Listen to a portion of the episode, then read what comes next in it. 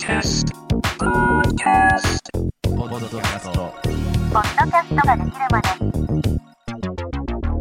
ポッドキャストができるまで、どうも、ポッドキャストプロデューサー、ピトパノコンです。今日はですね、めちゃくちゃもったいぶって全然やらなかったやつをついにやります。まあ、これね、誰もね、今まで言ってないことだと思いますね。なぜならばね、誰もこの域まで到達した人間が日本でいないからだと思っています。っていうくらいに自信を持って紹介するし、みんなが知りたいことを今回の放送ではやっていこうかなって思ってます。今日のテーマはこちら。Spotify のポッドキャストランキングトップ200に入る方法。2021年版。僕はですね、ポッドキャストプロダクションピトパというところでいろんな番組を作ってて、今年作った番組では100円で買い取った怪談話が最高位7位で、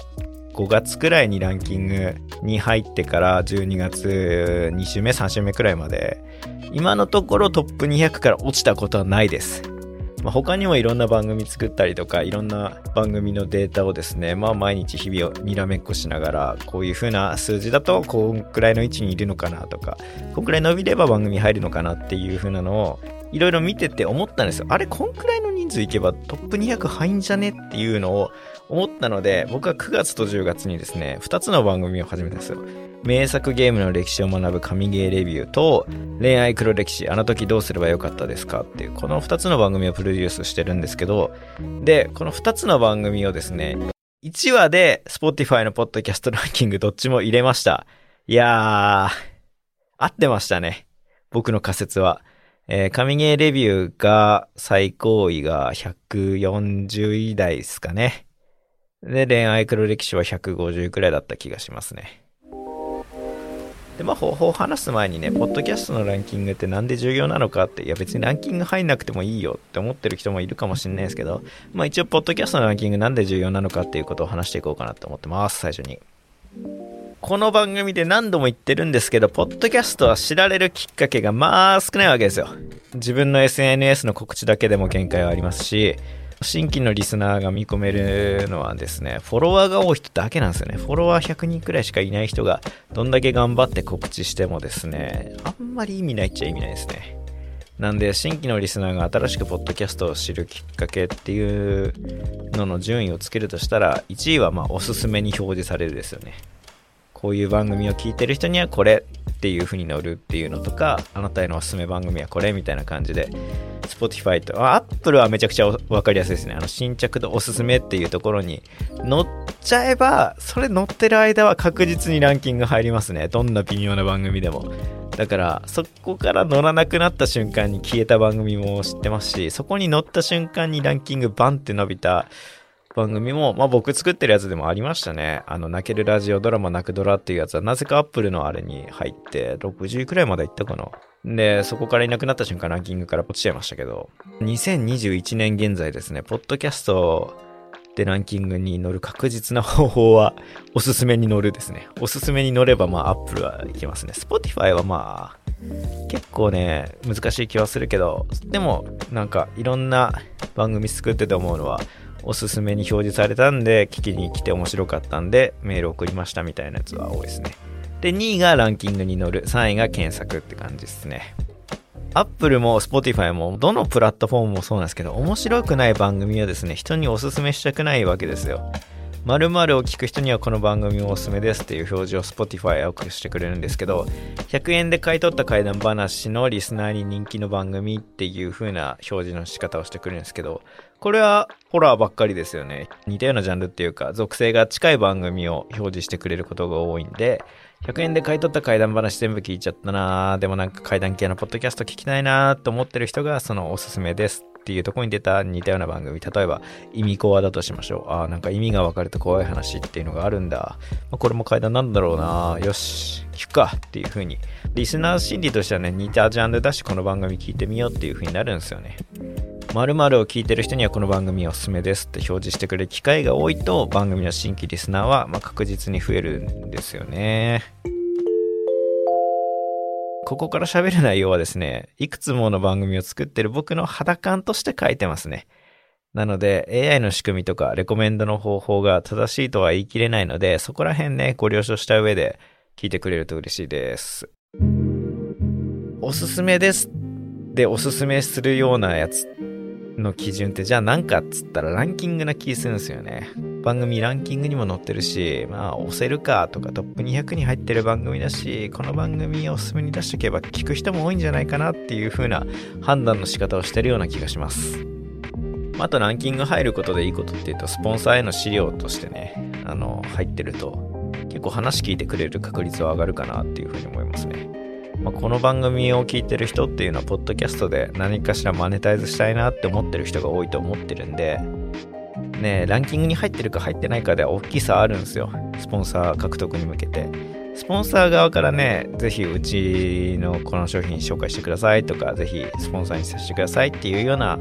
あれだったら話は変わってくるんですけど、まあ、自分からね、スポンサー勝ち取りに行く場合は、作ってる番組がいかに魅力的でお金を出すに値するかっていうのを営業していかなきゃダメなんですよ。で、その営業するときに再生数〇〇回あります。フォロワー〇〇にいますっていうと、他の SNS に比べるとどうしてもポッドキャストだと少ないんですよね。週1万再生あるポッドキャスト、すげえ。1話だけで。多分ないんじゃないって記事。あるか。あるけど、僕は作れてないです、正直。週にその数いくのが。エピソード全部合わせて2万とかだったらまあまあまあわかるかなっていう感じなんですけど、まあ、フォロワー何人いますもん、Spotify のフォロワーだと、うん、僕作ってるやつだとギリ1万人いったかいかないかっていう番組が1本あるくらいなんで、フォロワー1万人いますだけだと他の SNS と比較した時にめちゃくちゃ弱いなっていう風に感じるんですよね。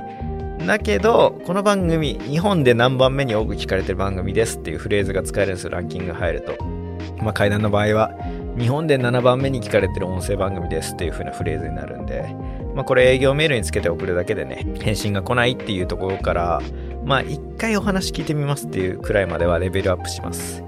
なので、ポッドキャストでマネタイズ考えてる人はですね、ぜひぜひランキング入れて、ランキング入ってた方がいいですよっていう感じですね。はい。じゃあ、ここからはですね、本題ですよね。Spotify のポッドキャストランキングの仕組みっていう話をしていこうかなって思います。ほんとこれね、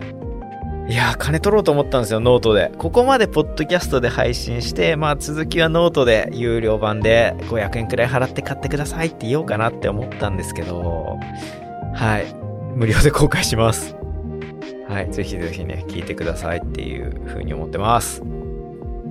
Spotify のポッドキャストランキングの仕組みですけど、一番重要になってくるのが新規フォロワー数ですね。Apple のランキングも新規購読者数が指標になってますっていう風な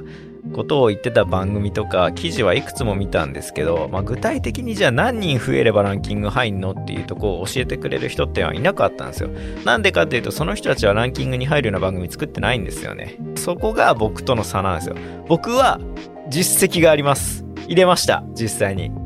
データもいっぱい持ってます。で、そのデータを見ながら、えーこんくらいいれば入んじゃないかなって思って試して2つとも入れました。なので、僕が今回紹介することはね、絶対に間違ってないんですよ。2021年現在の話なんですけどね。それが、まあ僕とね、その人たちの差だと思うので、まあ週に何人増えることでランキングに入るのかっていう具体的な数字をお伝えするので、最後までぜひぜひ聞いてください。CM です。And now, a short commercial break.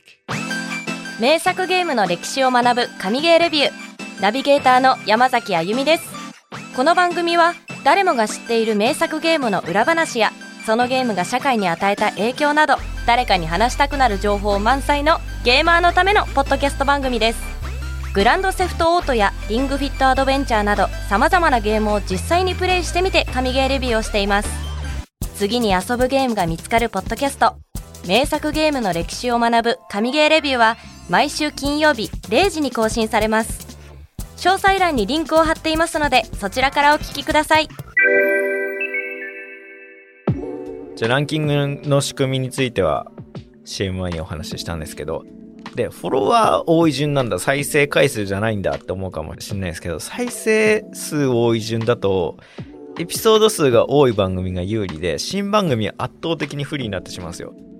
僕がですね、これの台本を書いた時は11月5日なんで、Spotify のポッドキャストランキング11月5日のやつを見ると、1位、83 Lightning Catapult。2位、叶姉妹のファビュラスワールド。3位、英語で雑談、 Kevin's English。4位、英語聞き流し、 Sakura English。5位、アンガールズのジャンピンっていう感じで、まあ、配信本数で言うと、1位は、えーエピソード数5話、2位が12話、3位が英語で雑談、 Kevin's English がエピソード数473本。4位の英語聞き流しが107本、アンガールズが、え5本っていう感じで、1位と2位がですね、5本と12本に対して3位が473本あるんですよ。ってことは再生数順で言うと、1位が英語で雑談、 Kevin's English、2位が英語聞き流し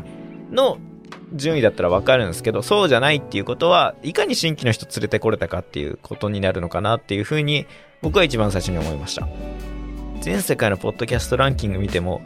語学学習チャンネルがね、ランキングに、の上位に入ってるって日本だけですよね。本当日本って変わった国だなって思ってますよね。もうこの結果見てわかるように、ランキングは再生数は関係ないっていうふうに思ってます。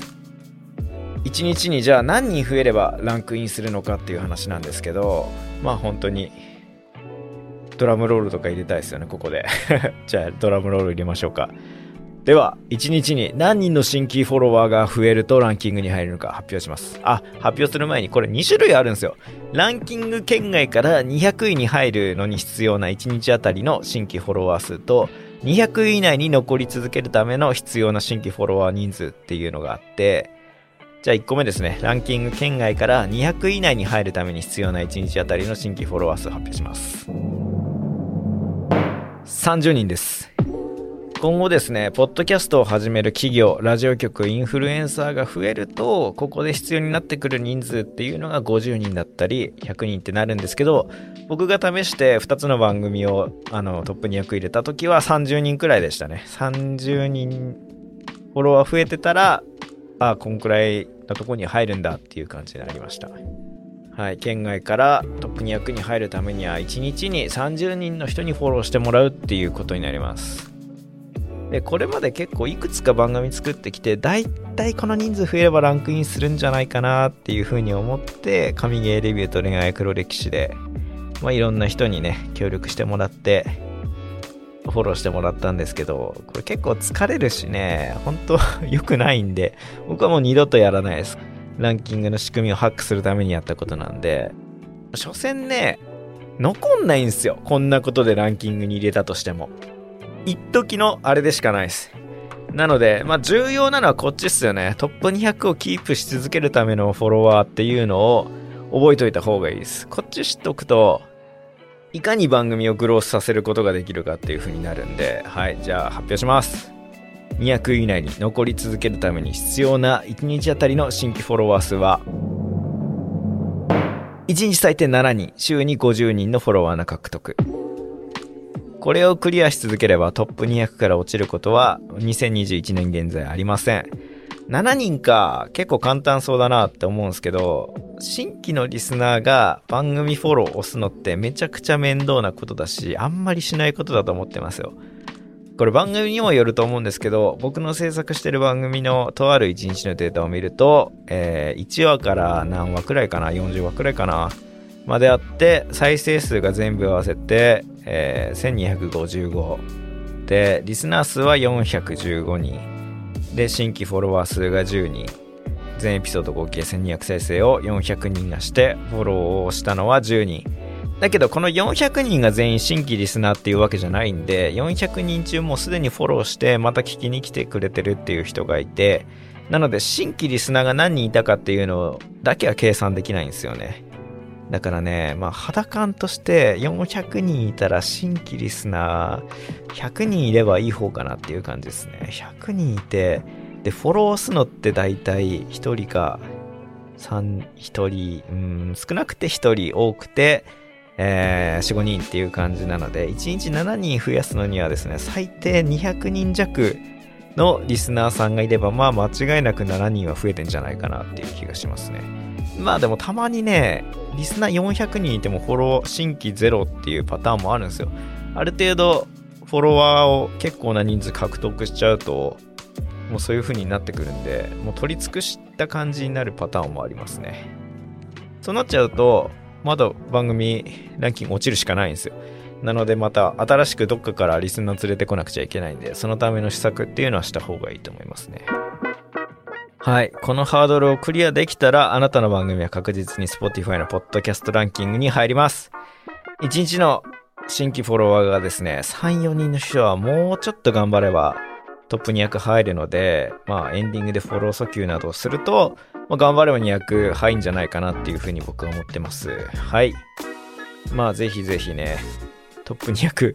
何としてでも入れたいって思ってる人は入れてみてください。企業でポッドキャストやってる人は社員が30人いるのであれば、1日に頑張ってね、全員がフォローすれば、まあ一発はランキングに入るとは思うんで、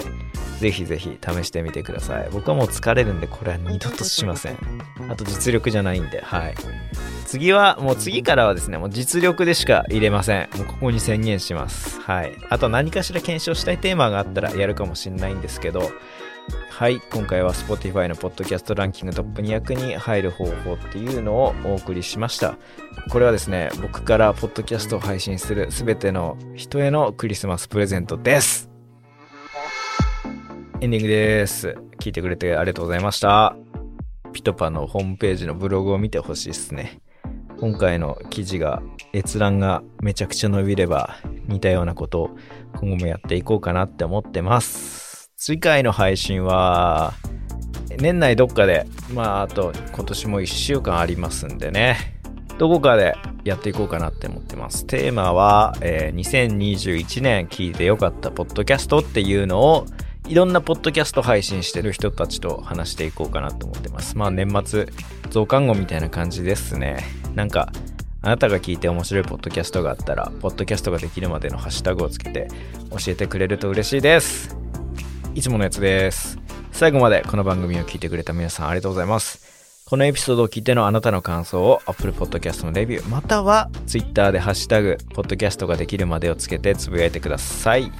番組チームでコメント欄をすべて読んでます。番組チームというのは僕一人だけです。今後の番組をより良いものにするためにあなたの感想をぜひぜひお待ちしています。面白かったとか勉強になったとかだけでも全然いいです。Spotify でお聞きの方は番組フォローをお忘れなく、フォローするだけでこの番組がトップ200に入ります。まあ、この番組がね、トップ200に入るなんてことは僕は1ミリも思ってないですね。この番組のターゲットにしている人があまりにも人数が少ないからです。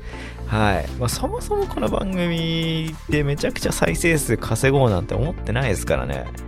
この番組聞いて、なんか成長させたいとか、こういうこと発信してる人いるんだ、ちょっとポッドキャストの作り方教えてほしいな、みたいな感じで、コンサル